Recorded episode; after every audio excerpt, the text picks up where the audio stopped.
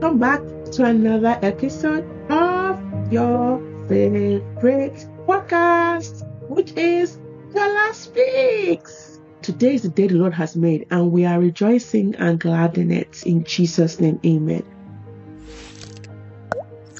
Today, we're going to be speaking about when God closes the door. Well, I want to just say here that a lot of time we think, oh, it's the devil closes doors. You know, I will show you here how this happens. So I, am going to read from 1 Samuel 29, 7, and then I will discuss afterwards. Holy Spirit, help me, Lord. Help it to deliver the message in my heart as you put in my heart, Lord. All of you, less of me. And help those that you are, that are listening to hear your voice as I speak. Direct me and lead me throughout this whole episode. In the mighty name of Jesus, I pray. Amen. So I read from verses 2 to 7 of First Samuel 29. And I read the NIV version, so I would encourage you to join me reading your Bible.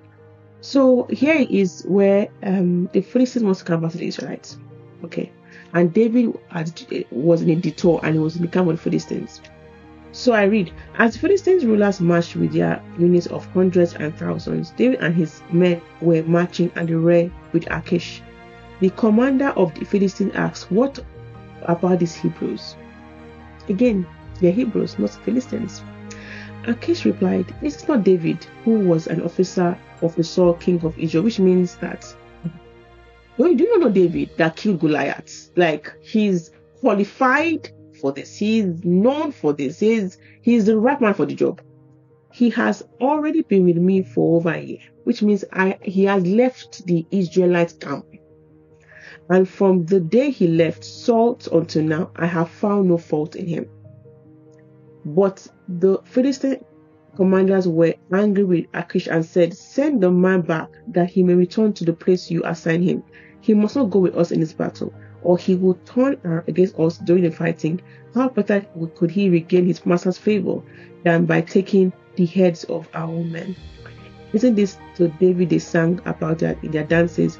Saul has slain a thousand, and David his ten thousand. So Achish told David and said to him, So as surely as the Lord lives, you have been reliable, and I would be pleased to have you serve with me in the army. From the day you came to me until today, I have found no fault in you, but the rulers don't approve of you. Now turn back and go in peace. Do nothing to displease the Philistine rulers. And I stop there. See, David was ordained to be king of Israel. Just remember that fact. He was ordained to be king of Israel.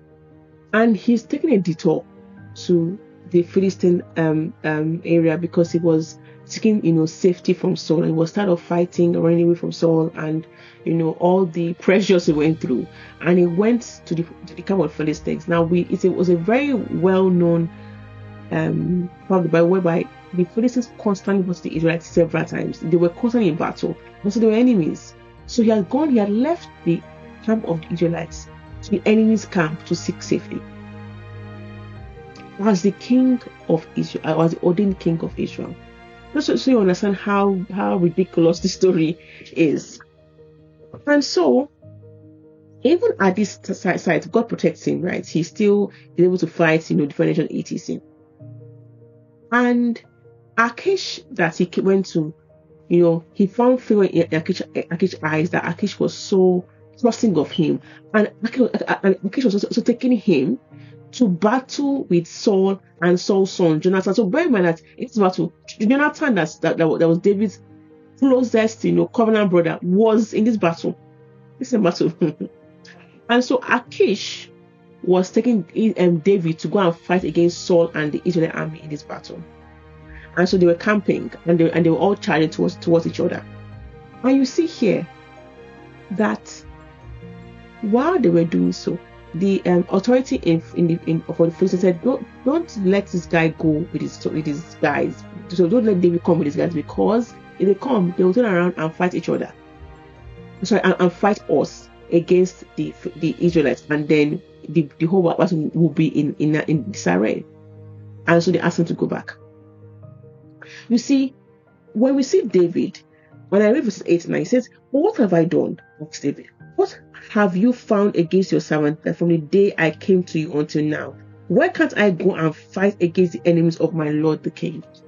So David has left his lordship and king over Israel and is now submitted to, to, to um, the son of the king of Gath, saying, What have I done? Like, I'm here to fight against the, the Israelites. Where they are, I'll go and fight them.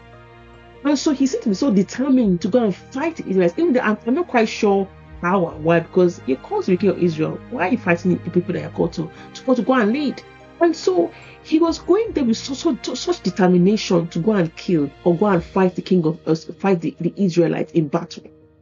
And he kind of felt, oh my God, like I, have come all the way, um, all my men went, went to all these things, and and he had he literally had a door keep on him. And I'll tell you that that was God saving David. Because how do you become the king of Israel you're gonna fight Israel in battle? How how does that even work?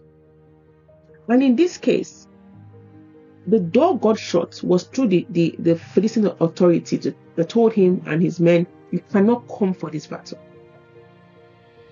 And so, because God's will has to come to pass, and God was aligning his will to fit David, and, and God knew that if David goes to this war, he'll see Saul, he'll see Jonathan, right? Either he turns away and has to fight the Philistines, or, or somehow it leads to the killing of, of these of these men that that that God, God has said, touch not my anointed, i.e. Saul, or Saul's son, his covenant brother.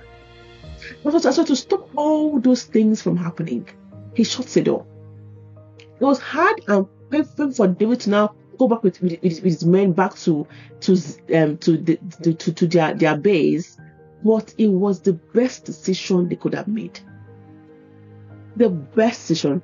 And a lot of times we can see doors slamming our faces. Well, oh my God, I really wanted this job. Oh, ah, man, it was the best role for me. In fact, it was literally aligning with God's plan. In fact, we, we are so sure it, it is it is it is the right job, and we, ha- we have slamming our faces. And we're like, oh God, I, I prayed, I did that, and all that.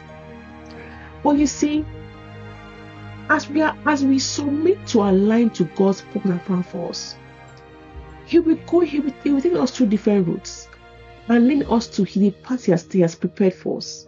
If that job is going to deviate us, it's not going to slam.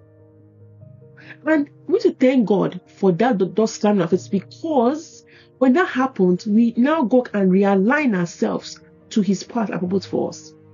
But if, if that door opens, we deviate and then we're, we're, we're not in a different uh, trajectory that we're probably going either back, front, or left, right, wherever it is, but not in that way God has aligned for us. This was God saving David. Because God knew that if they battle like this, how would he, how would he, you know, not touch my anointed? He will somehow partake in, in the killing of Saul. Because at this time, this was, this was the battle that Saul died.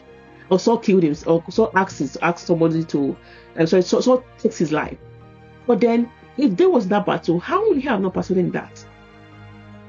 In many ways, he may not have, but he was quite close. And also, his son, Jonathan, was there as well. How would he have, you know, seen Jonathan face to face and want to go and kill Jonathan?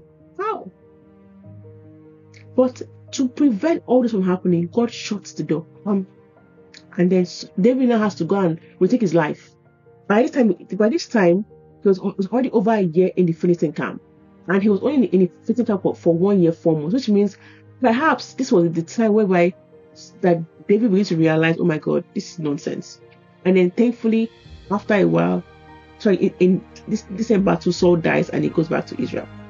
And so I read that not all doors require us to go into. Not all doors. God's ways would align us to His way. God is our source. There are many options He uses, but if that door is not one of options, it's not going to. For, for the present, it doesn't open, because if it opens, literally, we're going left instead of going straight. We're going right instead of going forward. We're going back instead of going forward. And we may not see because we only see what we see. Only if God opens the eyes to see, you know, the future. But God knows the future. He knows the best route to that future. And, and even though it may look it may, it may not look like it now, as things begin to unfold, we, we, we begin to see, oh wow, this is how God you are leading me through.